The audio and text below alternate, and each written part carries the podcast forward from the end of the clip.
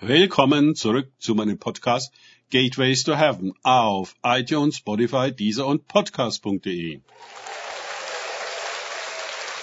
Mein Name ist Markus Herbert und mein Thema heute ist Du sollst. Weiter geht es in diesem Podcast mit Lukas 10, 26 bis 27 aus den Tagesgedanken meines Freundes Frank Krause. Er aber sprach zu ihm, was steht im Gesetz geschrieben?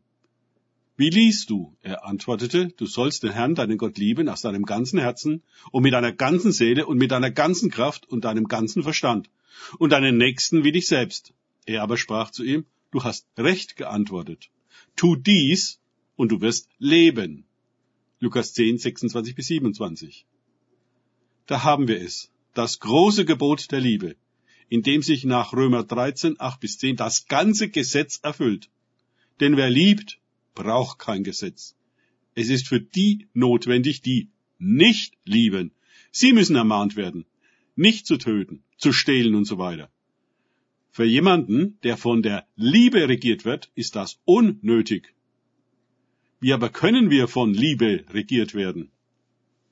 Wir alle haben so unsere Vorstellungen, wie die Liebe funktioniert stoßen aber unentwegt an die Grenzen unserer Möglichkeiten. Denn mit der Liebe gehen viel andere Tugenden einher, so wie uns 1. Korinther 13 eindrücklich und ausdrücklich erläutert.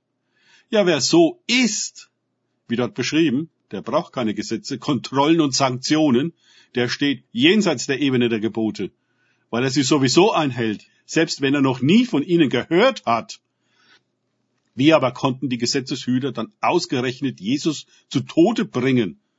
Denn er war ja regiert von Liebe. Sie konnten es nur, weil sie nicht Liebe waren und durch Jesus unentwegt davon überführt wurden. Seine Liebe war mächtig, ihre ohnmächtig. Er hatte der Liebe Kraft, sie nur Worte. Er ging ihnen damit ordentlich auf die Nerven. Jesus wusste nicht nur etwas über die Liebe, er war es. Er wusste nicht nur was über Freiheit, er war es. Er wusste nicht nur etwas über Frieden, er war Frieden in Person. Aber die Pharisäer und Schriftgelehrten waren es nicht, wussten aber vermeintlich alles darüber und machten eine Lehre daraus, mit der sie allen anderen Druck machten. Sie hatten den Schein, Jesus das Sein. In Wahrheit kann man Liebe ja weder wissen noch lehren noch machen. Sie ist eine lebendige göttliche Kraft und Instanz. Sie ist im wahrsten Sinne überweltlich und übermenschlich. Und doch ist sie es, die uns erst zu richtigen Menschen macht, welche die Welt und ihr Ego überwinden, wenn wir ihr gegenüber sind.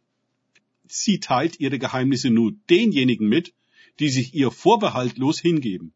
Nicht anders verhält es sich mit Freiheit und Frieden. Nicht der Mensch erschaffte Menschen, sondern Gott bildet ihn. Ohne Gott könnten wir keine ganzen und heilen, ihr wahres Potenzial ausschöpfenden Menschen sein. Wir dagegen machen aus Liebe ein Geschäft, Sex, Nettigkeit und so weiter.